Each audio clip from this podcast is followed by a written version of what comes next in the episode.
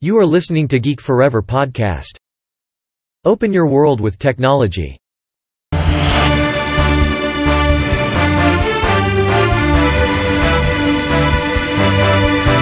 This is Geek Daily.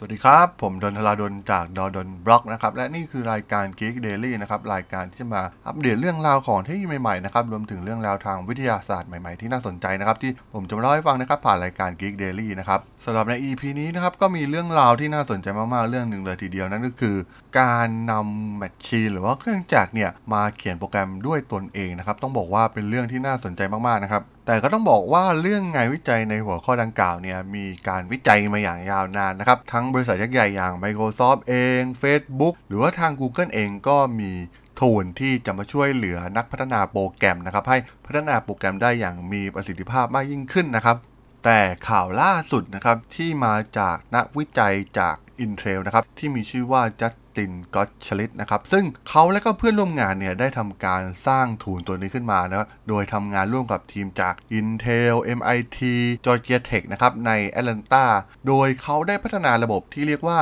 Machine Interface Code นะครับซึ่งเรียกในชื่อย่อว่า MISIM นะครับที่สามารถที่จะแยกแยะความหมายของโค้ดทางด้านโปรแกรมคอมพิวเตอร์นะครับแล้ว ก็ใช้ระบบการประมวลผลภาษาทางธรรมชาติ หรือ Natural Language Processing นะครับ ที่สามารถที่จะอ่านย่อหน้าด้วยการเขียนด้วยภาษาอังกฤษจากเหล่าโปรแกรมเมอร์ได้นั่นเองนะครับ โดยมิซิมเนี่ยสามารถแนะนำวิธีการอื่นๆ ในการเขียนโค้ดนะครับรวมถึงนำเสนอการแก้ไขและวิธีการเพื่อให้การทำงานของโค้ดเนี่ยเร็วขึ้นหรือว่ามีประสิทธิภาพมากยิ่งขึ้นนะครับ ซึ่งความสามารถของเครื่องมือในการทำความเข้าใจว่า รแกรมพยายามที่จะทำอะไรเนี่ยให้สามารถระบุโปรแกรมอื่นที่ทำสิ่งที่คล้ายกันได้นะครับ ซึ่งในทางทฤษฎีเนี่ยวิธีการนี้สามารถทำให้เครื่องจักรเนี่ยเขียนซอฟต์แวร์ของตัวเองขึ้นมานะครับ โดยใช้โปรแกรมที่มีมาก่อน โดยมีการ ควบคุมหรือป้อนข้อมูลของมนุษย์น้อยที่สุดนั่นเองนะครับ โดย MISIM เนี่ยจะทำงานโดยการเปรียบเทียบตัวอย่างของโค้ดกับโปรแกรมอื่นๆ นับล้านนะครับที่ได้เห็นแล้วแล้วก็นำมาจากข้อมูลออนไลน์เนี่ยเป็นจำนวนมากนะครับ ก่อนที่จะแปลรหัสเป็นรูปแบบที่ต้องการนั่นเองนะครับ โดยมิซิมเนี่ยได้ใช้เทคโนโลยีของเครือข่ายประสาทเทียม หรือว่า neural network นะครับเพื่อค้นหา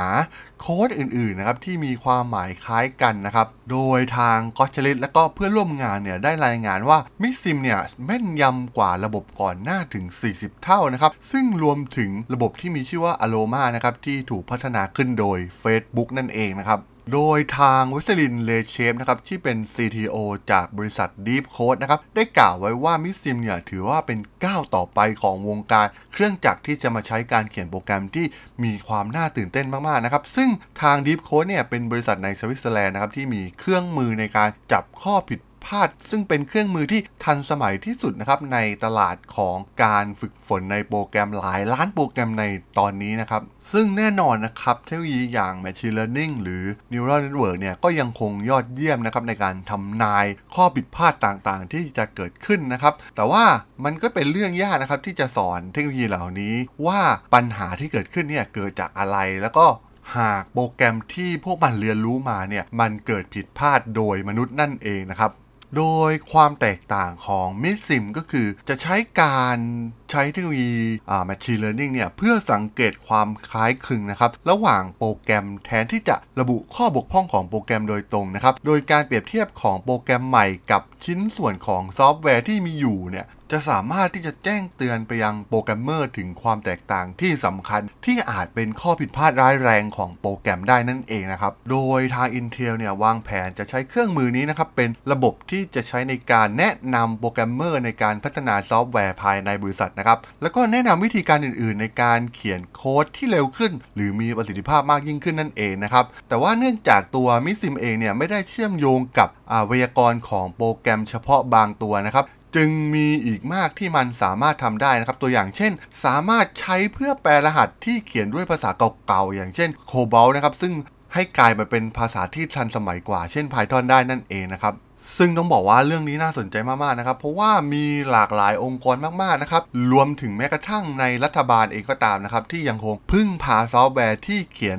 โดยภาษา ซึ่งมีผู้เขียนโค้ดบางคนเท่านั้นนะครับ ที่รู้วิธีการ maintenance หรือว่าปรับปรุงตัวโปรแกรมนั่นเองนะครับ ซึ่งทางก็ชลิตเองเนี่ยก็มองว่าความคิดนี้เนี่ยสามารถไปใช้กับภาษา ธรรมชาติได้นะครับ เมื่อรวมถึง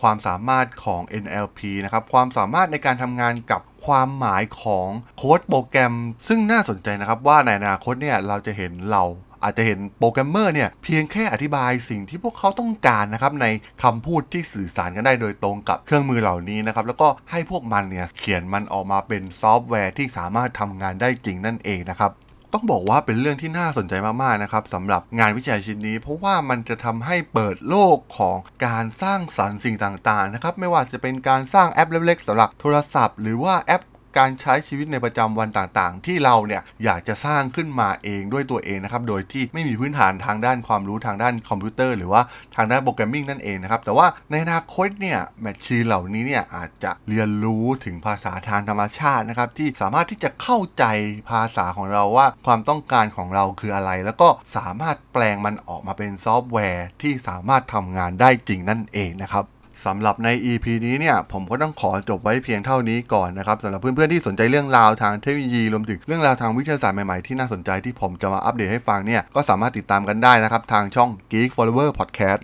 ตอนนี้ก็อยู่ในแพลตฟอร์มหลัก ไม่ว่าจะเป็น Podbean Apple Podcast Google Podcast Spotify YouTube แล้วก็จะมีการอัปโหลดให้ในตัวแพลตฟอร์ม b l o g d i t ในทุกๆ ตอนอยู่แล้วนะครับ ถ้าอยังไงก็ฝากกด Follow ฝากกด Subscribe กันด้วยนะครับสำหรับใน EP นี้เนี่ยผมก็ต้องขอลากันไปก่อนนะครับเจอกันใหม่ใน EP หน้านะครับผมสวัสดีครับ